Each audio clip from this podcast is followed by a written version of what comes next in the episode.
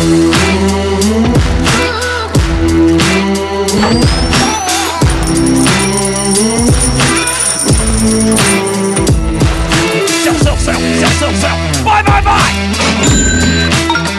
the AM FM 24 7 radio network, broadcasting from AM and FM stations around the country.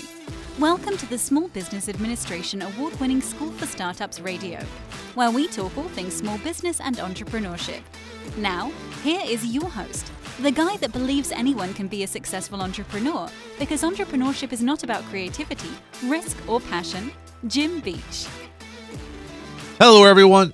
Welcome to another exciting edition of School for Startups Radio. It is Friday, the 9th of February. I hope you're having a great day, some weekend plans. I hope this week wasn't so bad moving forward and getting things done. Got a fantastic show for you today. We are going to continue our discussion of AI. Today, we're going to tackle sales with Tom Ryan of BiglySales.com.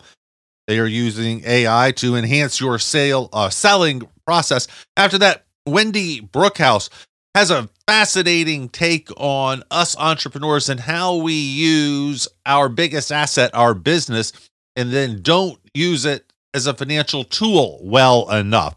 And so Wendy will introduce that idea. We have a great conversation about financial planning for entrepreneurs. Great stuff. And as always, we sure do appreciate you being with us. I had an email, and I always love it when you send me emails. Please do so at jim at schoolforstartups.com. Love to respond to any of your questions or thoughts about the show or anything else. And someone was asking about the economy and what my thoughts were on it. They keep saying so many conflicting messages. We have been told for the longest time that we're going to have a recession and that we're going to have it's just been coming it's due right? They keep telling us that and they've been saying that for 3 or 4 years. Of course we have not had that. What we got was inflation but the economy continued to grow at the same time. There was still enough consumer spending despite the inflation because of all of the excess covid money that they had put out there. In other words the inflation was actually generating the money that it should have to you know the inflation caused the money was being spent. And so kind of what the plan was. Anyway we end up now with our latest gdp figures being 3.6% growth for the last quarter of the year. Incredible growth. I think uh, 2023 is going to end up with 3% growth or something like that which anyone would be very proud of. But at the same time the inflation is still uh, bad is starting to go down, and we're starting to see that rates are going to go down, interest rates, and so I think we're going to end up with a situation with declining rates, declining inflation, and good growth during the election, which will have in- interesting consequences there. Anyway, got a great show. We're going to get started. Thanks for being with us.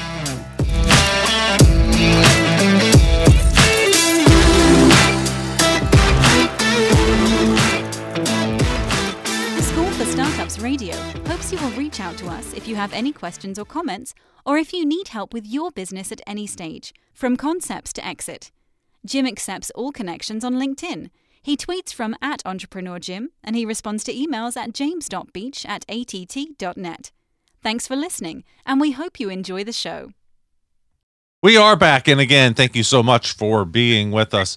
Very excited to introduce my first guest today. His name is Tom Ryan. He is the CEO and founder of Bigly Sales. They use AI to increase your sales. We will learn about that. He has a background in staffing and executive experience at a company called WorkBeast, but he has helped streamline the sales process for this new business. Tom, welcome to the show. How are you doing? I'm doing great. How are you today? I am very well, thank you. So tell us about Bigly. I love the name. Where did the name come from first? So I'll tell you, uh, we're talking about hacks and, and things like that. Um, I went, first off, you got to find a website that isn't taken, which isn't an easy endeavor. That's so I looked at big sales, huge sales, you know, and I wanted something that people could remember and people could spell. And I think they wanted something like $100,000 for big sales. Uh, huge sales wasn't available. And I, you know, I was thinking enormous. I'm going, I don't know if anyone can spell enormous. Uh, but I put an LY at the end of big and it was 10 bucks instead of a 100 grand. So I love it. I love it. It That's is amazing answer. some of the URLs that you can get. I anyway, I don't want to go off on that tangent. All right, so there's the name. What do you do? Am I right? You use AI to increase sales. Explain more. that's correct. All right, dig So- in deeper. Sure. We have a scheduling tool where you can use SMS to book appointments uh, twenty four seven. So if you're running any sort of ad campaigns online, you have forms, things like that. Uh, the math is crazy with this. If you respond to a prospect within five minutes, you're about 2,000% more likely to actually close that deal.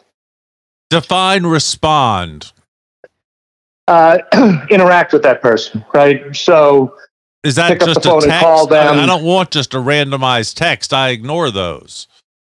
oh, sure. But if, if you were to fill out a form, right, you go, I need a plumber, right? And you put in their contact form and you fill it out. And then you get a message back from that person a minute or two later. That would be a response because now you're interacting with them and you're going back and forth with them or speaking to them on the phone. So anything that is random, no one wants and is a TCPA violation, right? So uh, no one's going to be doing random texts anymore. No one legitimate is going to be doing random texts, uh, especially after the new rules go into play in about 12 months. Um, but if Tom, you let actually me, let me push respond, back for just a second here. I sure. just remodeled, so I have been buying the services of lots of plumbers, and so Okay. and a lot of other things on Angie and a lot of some of the other websites. And here's the funny thing: I do that kind of stuff when at eleven o'clock at night. Yep. Why? Because that's when I get around to doing, you know, that kind of stuff. You know, the rest of the day is kind of busy, and then I get a text at two in the morning saying, "Hey, thanks for your interest." And I'm like, "You just woke me up," you know, and I didn't need a text. I thought one of my kids had gotten arrested or something, you know. at two o'clock in the morning, you don't want a text, you know. And so I, That's why it's got to be immediate. You That's why it's understand got my to be little immediate. dilemma, though. Well, yeah, that's that's the whole problem. If if it comes in three hours later, six hours later, three days later, six months later, um, it doesn't work very well. It, it's got to be I want it almost the next morning at instantaneous. nine. Uh, that that's possible as well. But what we're doing is saying if you, you text someone or fill out a form at eleven, at eleven oh one, you're going to get a response back. Okay. Right when you're still thinking Right. about it, Yeah, you're yeah. still on your phone. You're not see the benefit of that, of course. Yeah, so it's going to be instantaneous, and then it's actually going to be able to just go and talk with you and actually book you to, to what you need to get done. So it'll sound like a person, you know, it's going to be, hey, I'm the plumbing assistant over here. Uh, let's get you booked into your appointment. What do you what sort of work do you need done? It'll answer any sort of qualification questions that someone may have right? So maybe you, you know, let's use in that plumbing example. Maybe only the homeowner is allowed to hire a plumber, and if it's in an apartment building and someone's renting, um, it's against the the rules to hire that plumber. So it's going to ask, "Hey, do you own your home?" Right, and you can put in whatever questions you want. You have a 660 credit score. Do you, you know? Um, Right.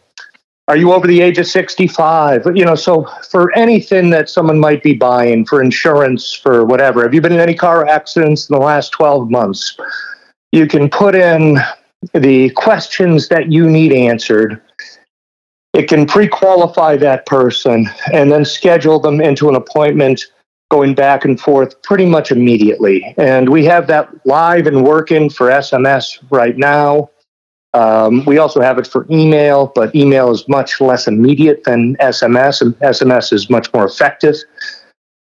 And we're working on a voice product, which is going to be out in you know the next month or two here.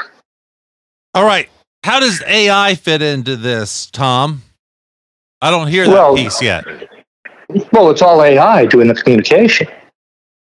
It's 100% AI. You don't need a human to do it at all. So Okay. if you have, um, again, that's the whole immediate part. The reason you're getting the text back at 2 a.m. is there's a human component there, right? The person is seeing it three hours later and texting you back.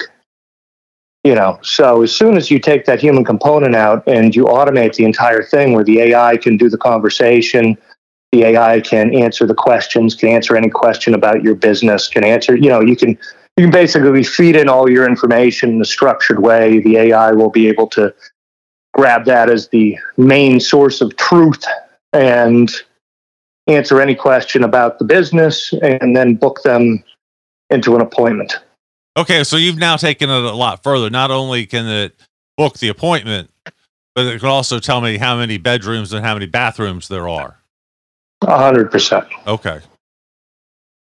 Yeah, and anything, eh, you know, this is this can be for really pretty much any business, right? Can can use this. Any business that deals with customers, has people filling out forms, has people scheduling, has people calling in. You know, Right. All right. Let's go back in time now and talk entrepreneurship. How'd you get the business started, or how'd you get the idea? What'd you do first? Walk us through an entrepreneurial history, please.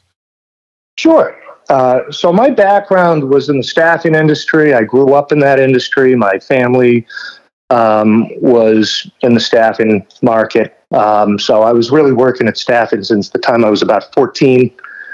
You know, before that, I was carrying golf bags around on the golf course caddying when I was 10 and 11 and, you know, fishing balls out of the woods to go sell on the, on the, you know, 17th hole to make money. Uh, but you know, as I got a little older, I worked in the staffing industry. Uh, Why the 17th hole? Do you get busted at the 18th hole? you'd want, or it might actually be, you know, sometimes like the 14th or 15th hole, depend where we were doing it. But we would get them when they were almost out of balls at the end of the day. You'd want to get the guys when Yeah, they were almost sense. out of balls, but the round wasn't over. Well, you need to hit Yeah, me on the sell third them for a hole, buck then, each. Tom. What's that? You need to hit me up on the third hole. Then I'm running out of balls by that point. yeah, it, it depends on the course, I guess. Okay, so back to your story. Uh, so anyway, um, I grew up in that industry, and um, you know, I ran an outbound call center for years. I ran sales teams for years. I had about thirty sales reps working for me, and um, you know, saw how sales worked. At least one aspect of it. Um, you know, running an outbound call center, uh, doing B two B. So what I did was we had a CRM there, and I saw most of the CRMs didn't work very well for businesses because you had to do all this manual data entry. And anything that has to be done manually by people uh, is becomes busy work, and they just don't like to do it. So all this data would get lost, and, and a lot of the CRMs wouldn't work very well for that reason because it's you know garbage in, garbage out. So my initial idea was to put together a CRM that had everything included all your calls, all your text messages, all your emails, everything in one place, reporting on everything. Management can see what's happening with that. Uh, nothing gets lost. Um, any communications that are happening, I mean, God forbid you have four or five reps that do a lot of work on their cell phones and they leave and those text messages all go out the door with them. You know, half the time the clients go out the door with them. They don't know who the clients are. They don't have their their information saved anywhere. You know, so the idea was to fix all those problems. And what we found dealing with um, the clients is most of them said, "Yeah, yeah, that sounds all great. I, I just need leads. Right? Can can you get us leads?" And um, you know that's kind of where the idea for Bigly was born to When, how long provide those this leads and automate that process. Oh, uh, I've been working on Bigly since 2020. Okay. And so, what did you do first? How'd you go about building an AI? Because you're not, you know, an AI guy. Doesn't sound right. You're a. Oh. I'm not an AI guy. Yeah, so keep true. going with the story, Tom. Sure. So um, I found some talented engineers. Um, you know, I did do IT staffing for many years. I, I specialized in specialty staffing within IT. So uh, I went out and I found some quality engineers, uh, brought them on board for the team, told them what we wanted to do, and you know, then just kept finding uh, really talented people. Um, once I had some good guys on the team, you know, it's always best getting referrals to other people rather than just going out to the wilderness to try to find them. Um, so I have some good US based resources, I have some good offshore resources, and particularly with the offshore guys, you know, I had a great guy that I hired. Said, Who else do you know who's really good? And he gave me the best engineer that he knows. And then I talked to that guy and I said, Who else do you know that's really good? And he gave me another guy you know, so I was able to build out most of the team that way to do the technical work. Um, right now, I just hired a guy from IIT, which is like MIT over in India with uh, an acceptance rate of under 1%. I've actually spoken there seven times, I think, six or seven times. wow. That's fabulous. Um, but I, I, just hired a guy out of IIT. Uh, one of the, the tricks I'll use, I'll go to GitHub and I'll see which repositories have the most stars, and then I'll try to find the people who aren't working at Facebook or Google already. Um, you know, on those GitHub repositories, and I'll make them offers to come on board. You know, so there's ways to find really good people that are out there, and if you have really good, talented people on the team, um, I think you can accomplish pretty much anything. All right. So, how long did it take you to build out an actual product before you could go to market? It took a little over a year to get the initial product live. And the initial product was um, the CRM, right? So, that's what I built initially the ability to send texts, the ability to send emails, the ability to make phone calls, to inbound and outbound phone calls anywhere in the world. So I got all those features up and running and live. And then when I saw what was happening with AI, um, it just became wildly useful pretty much overnight uh, with the LLMs. And we were one of the early adopters. We were uh, the first person to get ChatGPT out of the beta group. Um, we were in the beta group for Claude. Uh, so we started building this literally as soon as it came out, uh, as soon as it was available to, to do any work, you know, without creating your own models and spending tens of millions of dollars, which wasn't feasible. And so, how much did you spend, Tom, in that first year to get to the point where you could sell something? And this is none of our business, but we still like to ask the question because, you know, we're talking to other entrepreneurs who are going to be building businesses too. What can you tell us about the finances that you're willing to share? Yeah, I mean, to get to launch and to get the product to market and get it out there, um, you know, let's put it this way: mid six figures. Okay, thank you. That I put into it. So yeah, I took a lot of money. It was all my own money. I put it in there. I, you know, uh, this is my baby, and and I fully believe in what we're doing. So. Well, congratulations. All right. So you got ready to launch now. How do you launch? What do you do? How do you get your first sale? Did you do anything? Of course, you did stuff prior to launch to build the anticipation. Talk to us about all the marketing pieces as it leads into the sales. Sure. I mean, so marketing isn't easy. Um, that's the first thing. You know, I know an AI product that you can use to generate leads. Yeah, yeah, absolutely.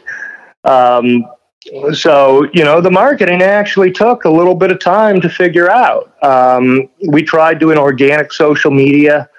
Man, it's hard to get buzz organic. I, I know some guys who've been successful doing it for like tequila brands and stuff like that, where you know, it's a really sexy kind of product, and um, you know they were able to get organic. But you know, I have not been able to crack the organic code.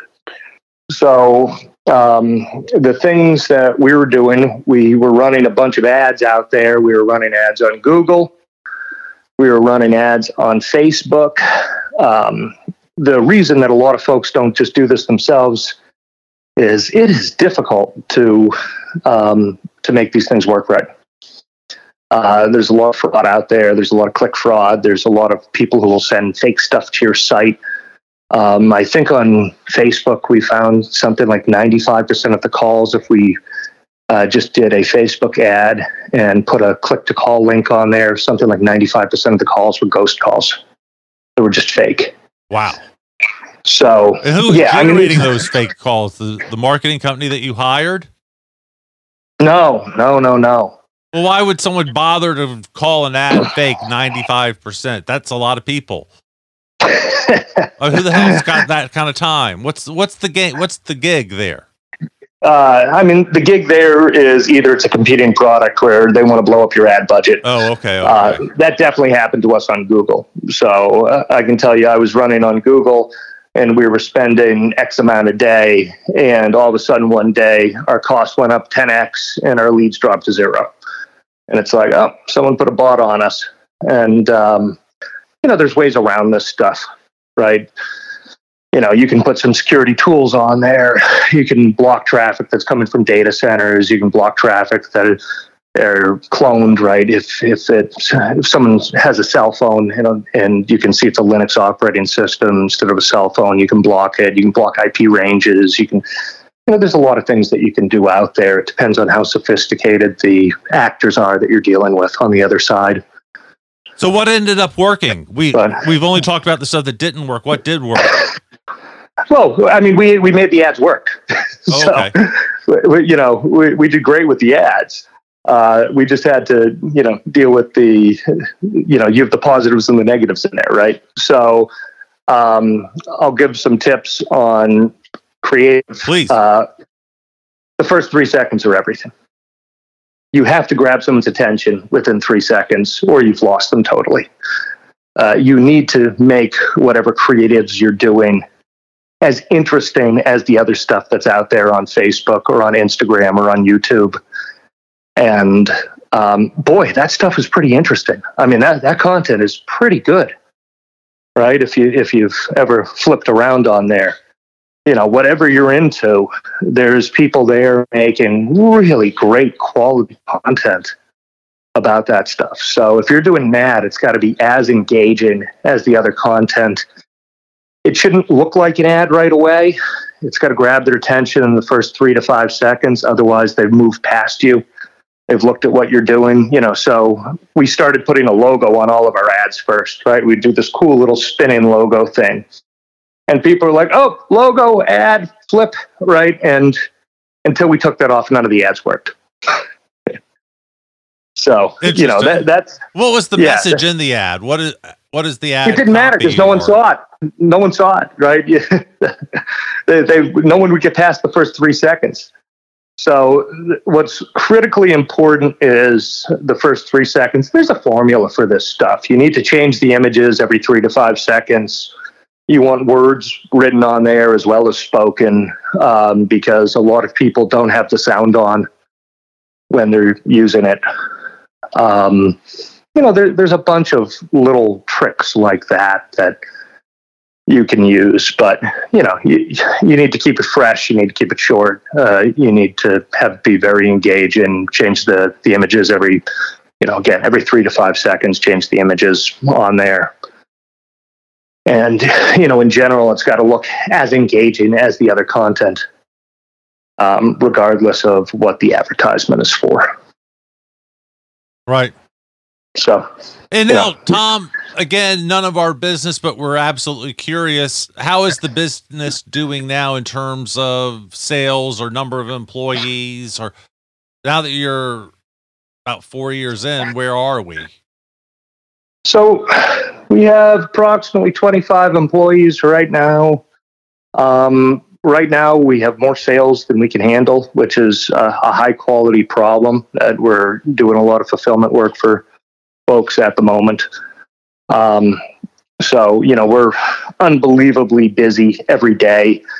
Uh, I have a whole creative team that, you know, all they do is come up with new advertisements every day. And, you know, uh, we figured out how to deal with all these little pitfalls that I was talking about um, on the security side to make sure things look good. And, you know, the software can now take any person that is filling out a form or you know and qualify them and get them down a specific path to tell them to make a phone call to schedule an appointment with them and handle all of that work. So you know that's busy work that a person doesn't need to handle anymore and the machine can do 24 7 365 in any language on earth. Very cool and what are what are the primary customer buckets that you're finding? So you've got a big success with who? Dentist in Tasmania? so that's a great question. We're dealing mostly in the US right now. Uh, honestly, I'm walking away from what, what kind of businesses? So we're having great success with home services stuff right now. So anyone who is doing pretty much anything you can think of for the home uh, roofing, uh, kitchens, baths, walk in tubs, remodeling, siding, you know, anything, you know, basically high ticket items. Uh, another one we're doing a ton of work with right now is the legal space. Right. So um, a little bit with mass tort, uh, with people who are arrested, criminal, um, you know, insurance. We're doing a lot of insurance work right now as well.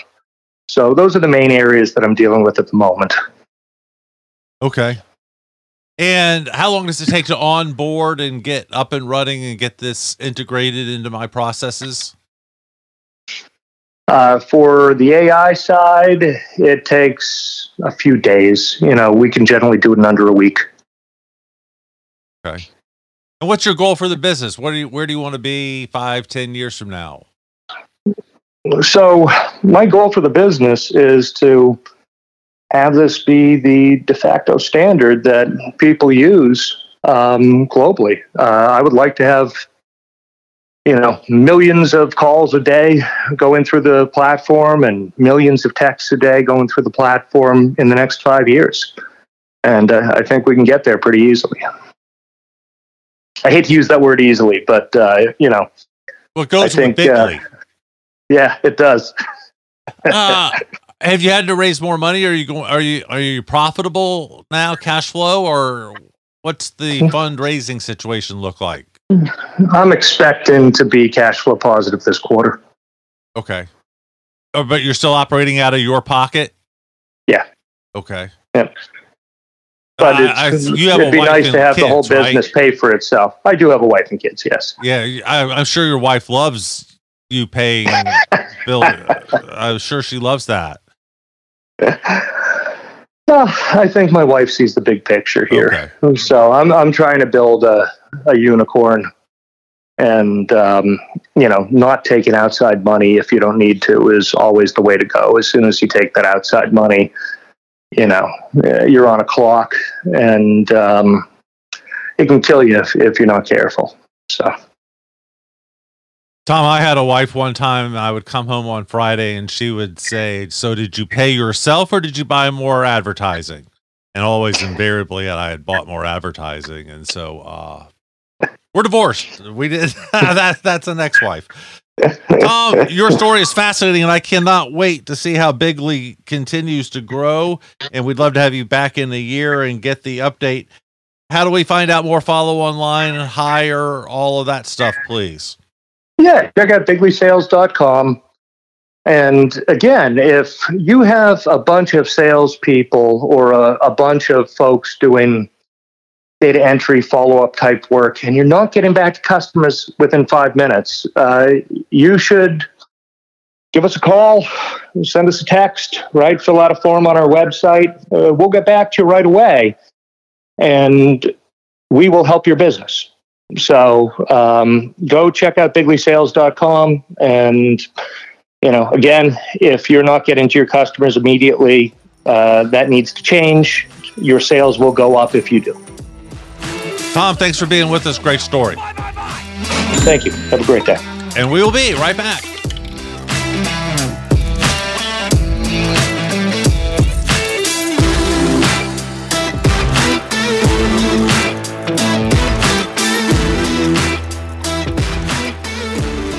Well, that's a that's a that's a wonderful question, actually, Jim. Oh my gosh, I love the opportunity to do this. Thank you, Jim. Wow, that's that's a that's a great one. You know, that is a phenomenal question. That's a great question, and and I don't have a great answer. It, that's a great question. Oh, that is such a loaded question, and that's actually a really good question. School for Startups Radio. We are back and again. Thank you so very much for being with us. I am very excited to introduce my next guest. Please welcome Wendy Brookhouse to the show. She is the owner of Black Star Wealth. You can find them at blackstarwealth.com. She is known as the ultimate wealth amplifier. She's going to empower our ambitious entrepreneurs to mod- uh, maximize and amplify all of their assets. I think one of her points is that as entrepreneurs, we're not giving our businesses enough credit. And I, that's mm-hmm. an interesting play on words there. We are, I'm sorry, Wendy is author of a book called Burn Your Budget How to Spend Your Way to Financial Freedom. That's a intriguing title. I can't wait to learn more. She is also the host of the Real Bottom Line podcast. Wendy, welcome. How you doing? I am great. Thank you so much for having me, Jim. I'm super excited to talk to you today. Likewise, likewise. So, so many places to start. Let's go with the ultimate wealth amplifier. What's that mean? Mm. What are we in? fill me in? You have a thesis Well- here about us entrepreneurs. I do. Well, the thesis is as business owners, we sometimes don't always look at our business as an asset, and we're not necessarily treating it like an asset to grow, to invest in. We are, as entrepreneurs, thinking about it like our baby. And so when we look at being an ultimate asset person, I am saying, like, let's look at all of your assets which ones can we invest in to get the greatest return? And that may be your business. Okay, when you say invest in, what do you mean by that? Does that mean put more of my time into it? What do you mean? No, I mean, I mean more of like, say you have you have profits at the end of the day. You have options to decide what you how you're going to deploy the profits in your business. You can take them out of your business and you can invest them into a retirement savings plan of some sort. You could buy a real estate venture, buy a business, buy a building, or you could say, you know what? I know that I'm building a business that's going to actually be sellable in a number of years. And if I invest this money in here into my business, building systems, building process, maybe hiring more people, I can expand the value and the revenue of that of that asset. Interesting. So, Wendy, what about the idea of diversification, not all your eggs in one basket? Mm, totally, totally agree. And it's about figuring out which is the best piece. There comes a time when your business, when it's young, can double, can triple very easily. And then as you get into the groove, you're going to find that you have a regular rate of growth on that. It may not require as much investment, at which point, now let's diversify. Let's figure out what is the right class of asset that you want to invest in. Is it stocks? Is it uh, into bonds? Is it into real estate? All the different asset classes, building that out depending on your risk tolerance, depending on your time. All right, very interesting. I, I love the idea. I just want to interject real fast to have a sort of a divergent conversation with Wendy real fast. You mentioned putting it into other asset classes, stocks, bonds, or real estate. I just want to Mhm. throw in my two cents. I hope people go Yes, real please. estate. I'm just, boy, stocks and bonds. Uh, I just think that real estate has more long term value, both appreciation and income while we own it. Wendy, I'm just really biased on real estate. What are your thoughts? I think it's a great asset class. I think it has its place everywhere. I feel uh, I have recently kind of in the mindset that based on current market rates, current interest rates, current everything, I am biased more towards say a multi-unit versus single units, just Ooh, because I. I think love it that. diversifies your risk even more. Yeah. Yeah. If we think if you had a four-unit building and one of your tenants uh, stops paying or becomes a pain in the butt and doesn't do what they're supposed to do and rains trouble on you, you only have 25% of your re- revenue at risk versus Right. Love uh, a single one. It's it's all all your eggs are in one basket with that one. Yeah. I love that. All. I love it. You lose one tenant, you lose 100% if it's single family. I totally get that. For a second Yeah. there, I thought you were going to say, given the current value of everything, you're going to say that real estate, I don't know, just you were going to say something negative or whatever. Or I was going to Oh, You look back, you go, I'm just saying over 30 or 40 years, you know, a lifetime. I'll just point out this. I love my aunt and uncle who started off with uh slumlords. They were slum. I don't even know how to. I was trying to think, Wendy, of a nice way of saying it, and I, I can't think of a better way. They lived in. they may not have when they- invested back in their business. yeah, they lived in a mobile home when they got married, and they built one, you know, very cheap type apartments and things like that. And they got to a point where they had about a hundred units under monthly Mm. key, and now I don't know how many. I think they probably own fifty units now, and the three daughters, my cousins, each make eighteen thousand dollars a month, and they own fifty units paid for. Wow. And those daughters have never done a damn thing. Well, that's not true. That's I take that back, girls. If you hear it, I take that back. Uh, some of them have not done much. One or two. One of them doesn't impress me, a Wendy. And so anyway, uh, I love that. What I what I'm really thinking, if they hear this, is what uh, they didn't do anything hard like their parents went through to suffer the way their parents suffered, living in a mobile home and Mm. stuff like that. Mm. And so, anyway, I just think that Yeah, that's a did- great little story to throw out. That long, you know, units once they're paid for, boy, do they become a nice long term asset to throw off revenue and still usually appreciate if you keep them up. Let's get back to you though, Wendy. Let's do it. All right. So, is there a formula that I know by which I should be putting more money back into the business as opposed to taking it out for our first real estate investment? You said that when the growth becomes predictable, does that mean when it's 20% a year kind of you know, that's the time what what help me here. Well, I think it's a little both. So if you're growing predictably, it depends on the structure of the business. If you have a business that's a very cash hungry business and that each new client you bring in has that either takes more cash to deliver versus less cash to deliver, that can make a big difference in terms of how much disposable cash you have to invest somewhere. And so, but I think as long as you have a stable, growing business, it's doing what you want to do, valuable. Now let's start bringing out your other assets and bringing and bringing them up to speed. And again, like you talked about, diversification. I also feel like we need to analyze opportunities on a number of fronts. Like real estate's a great investment, but if you're somebody who need who needs flexible cash or uh, liquidity, it may not be your option. So you have to evaluate all your opportunities on a different on a number of different elements to make sure it's a good fit for you short term and long term.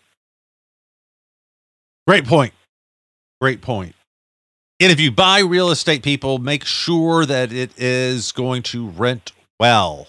I can't stress that enough. It should rent 40 weeks a year. Those properties are out there.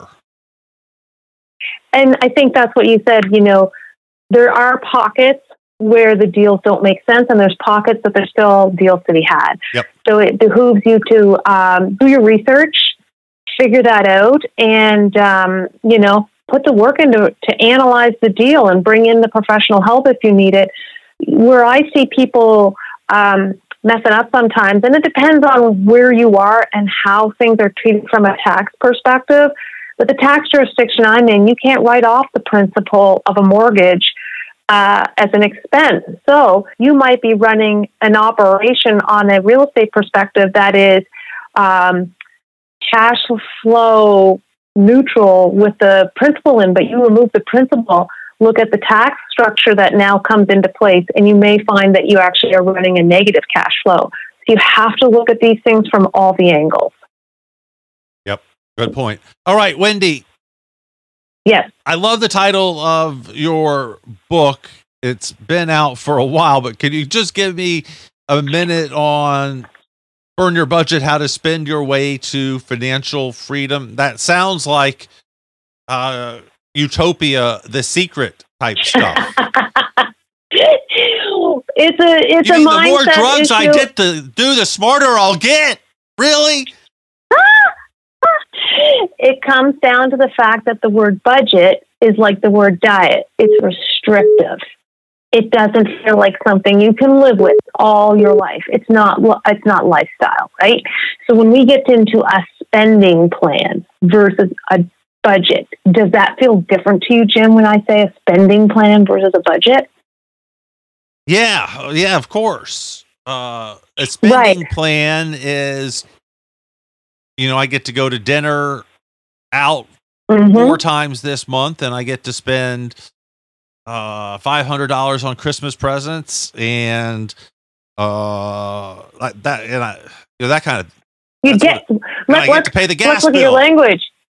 You get to, right? And that's a really nice way to look at it. You get to. Now, it doesn't mean that you get to spend everything. We're going to, I believe, you establish a, an envelope of spending or an amount.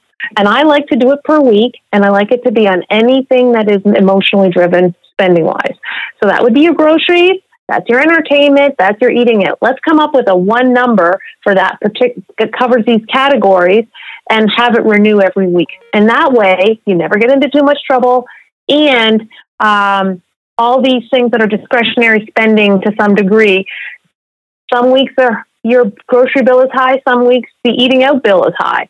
This way, it, it, it can ebb and flow with what's important to you that week, as opposed to saying, here are my strict numbers every week, every month for these categories.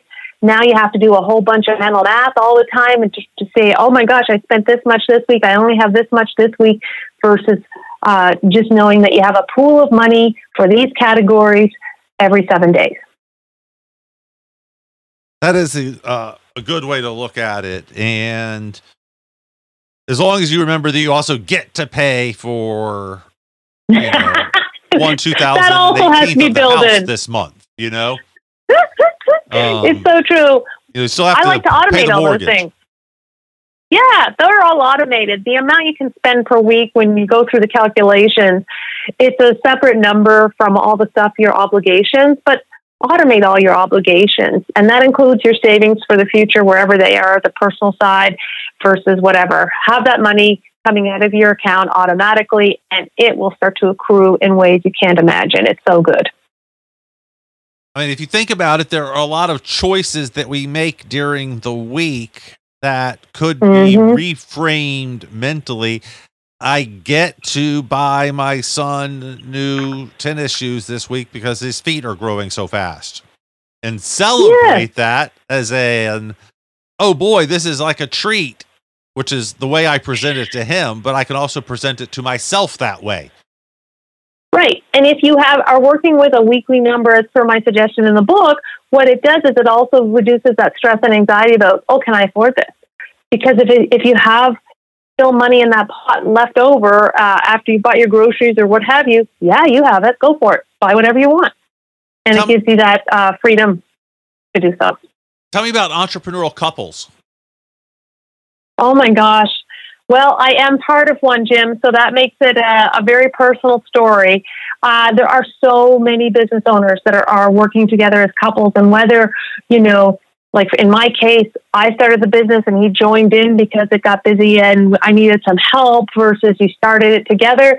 It does tend to seem to be that one of the couple starts it and then it and then the potential really shows itself and they need that help on the on whatever skill set the other um, the husband or the wife can bring. Uh, but yes, communication becomes super super important with entrepreneurial couples, and knowing your lane and having that conversation so you know what lane you're in, what lane they are in, so that you can make sure that you're not kind of dabbling in the other person's place. My very first business, Wendy, was in summer camps, and we grew Mhm. to 89 locations all over the world. And we were places like Stanford and MIT and Georgetown and UCLA and SMU and McGill and Wow. Cambridge and Oxford and all sorts of uh, sexy locations. And when we were about three or four years in, we had an Atlanta location here in Emory. I live here in Atlanta. And by that point, I Mhm. was married and such. And my wife came to camp to help out one of our opening days. And I happened to have the camp director that week was someone who had been there for two or three years, had been with us since day one, actually, and was hmm. one of my best employees, one of my good friends, who is still one of my best friends now, 30 years later.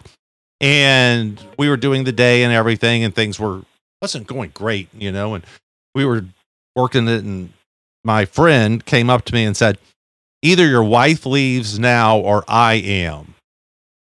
Oh, wow. And then that wife, we um, our biggest issue was, did you pay yourself or did you buy more advertising? What'd you do Friday, honey? You know that was the question I got when I came home Friday afternoon. And so, of course, Oh, wow. that ended up in a divorce. We were not an entrepreneurial couple. I think that it means a lot of things, Wendy. It also means, you know, is there support at home? You know, my current Mhm. wife is very entrepreneurial and has had several entrepreneurial endeavors, but also understands that I'm not going to contribute some months. Interesting. I also find it very helpful in the sense of I have met couples who where one of them isn't necessarily supportive, and so, for example, hey, uh, I have this event to go to. I don't feel like going. My husband's going to say, uh, "Sorry, that's important. You got to go." Not, "Oh, why don't you? Why are you going out again? Why aren't you staying home with me?" Versus, you know what I mean? Like it. So it makes a big difference. That support, whether you're both in business or not, you need to share the values and understand the effort and work that has to go in into build a, building a business. It's not for the lighthearted. No. Especially when you work in the same house nowadays, as we all end up working at home. Right? my wife and I worked I worked at home and she went to the office and that was great.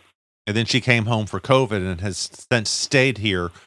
And we've had to redefine the house, reorient part of it, had to remodel a part, make it work. Yeah.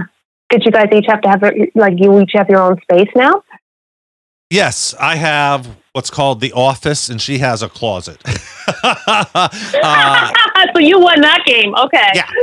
uh, our closet upstairs is a walk-in closet, and we don't have much clothes, and so our walk-in closet was half empty, and so we made half of the closet her office.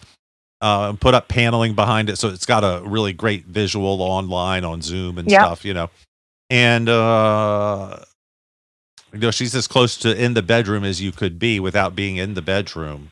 She's in the master suite, you know. But There you go. frame yes. it that way. Uh, No. but that's what we had to do to make it work at our house. Absolutely. I think we have separate spaces. We have separate lanes we play in. We collaborate where necessary. We know when um, when we have to consult with each other on certain decisions, uh, and when we can make our own solo decisions. So we have kind of like a rules of the road established, which makes a huge difference. It's all communication. Wendy, I heard you were willing to play the game, the Quick 10. Woohoo! Let's do it. Bring them on. Are you willing to accept the wager, the standard wager? Oh, I don't know what the wager is, Jim. What is the wager? It's the bet that everyone else makes. I don't. I still not. I'm not following. Yeah, you know the way the bet that everyone else makes on the outcome. Every single other guest in, uh, for hundreds of years has said yes. You're the only person Okay. to stall and not say yes. Okay. Yes. There you go. Number one, your favorite creativity hack. go out for a coffee by myself with no electronics. Number two, favorite bootstrapping trick. Go back over everybody who said no or maybe. Number three, name your top passions. Learning new things, connecting people in dots, rugby, music documentaries, and football movies. Number four, the first three steps in starting a business are Know yourself, do the research, and get all the credit you can. number five, the best way to get your first real customer is Ask. number six, your dreamiest technology is Anything that's automated. Number seven, best entrepreneurial advice. NFL, no fear of loss. Number eight, worst entrepreneurial mistake. Not getting it in writing. Number nine, favorite entrepreneur and why. Joanna Griffiths, uh, the CEO of Knix, she turned down investors who would not invest or cast any dubiousness when she was pregnant asking for a finance raise. She had a great exit strategy and she looked after the people who helped her get there. Number 10, favorite superhero. Wonder Woman. Great answers. All right. Wendy, while we calculate your score and find out the winner of the wager, tell us how to get in touch with you, Black Star Wealth, Wendy Brookhouse, follow you online, all of that. Yes. So I'm on LinkedIn. Easy peasy to find me, Wendy Brookhouse. Second thing, if you want to find out the value of your business and pop it into your net worth statement, go to blackstarwealth.com backslash value, and then you can figure it out. Give me a simple standard. I mean, it's five times revenue. I mean, profit. Oh. I mean, how much I put into it. I mean, how many years I've been in business. I mean, my shoe size. Yes, it's a, it's all in relation to your IQ, Jim. But really, it's um, Zero. It's based on I'm not number- worth it. There's two big numbers we have to know. The first number is your EBITDA. We base it on EBITDA. We base it and that, and then we look at your industry and we look at your score on the eight drivers of value. We're going to give you a score on that. And then what we do is we multiply those together to give you a multiple times your EBITDA to give you a value. And then Ooh, we show you if you could inc- play. yeah, go play. And then if you decided you said, "Oh, I'm ready to take my score up to 80," we're going to show you what your new multiple would be and what your new value could be. Ooh, I want to play that, Wendy. That sounds like fun. You go play It's like a business blackstarwealth.com eight backslash value. Data is so when we were important. children. It tells me everything. If I, I, I really wish I had one that would tell me more definitive answers than try again. But you know, Yep. Uh, I'm just stalling until someone gives us our. Oh, oh, oh, oh, Wendy, I'm so disappointed. I'm so sorry. I just got your score. You got a 94, Oh, which is an excellent score, but it's a losing score. You have to have a 95 to win. So you owe us a Tesla. I owe you a Tesla. Yes. Okay. Um, I, it's probably on back order, but I'll order it right away. I think demand is down right now. I think there'll probably be better rebates than you imagine. So it should be here soon. I was thinking you didn't say what size that Tesla was because I could probably get you like a, a one of those dinky toy ones, you know? I have a bunch of those. Wendy Brookhouse, the ultimate wealth amplifier. Check her out at blackstarwealth.com. Wendy, a lot of fun. Thanks for being with us. Thanks so much. Great to chat with you today. We are out of time, but you know what we do? That's right. We come back tomorrow. Be safe, everyone. Take care and go make a million dollars. Bye now.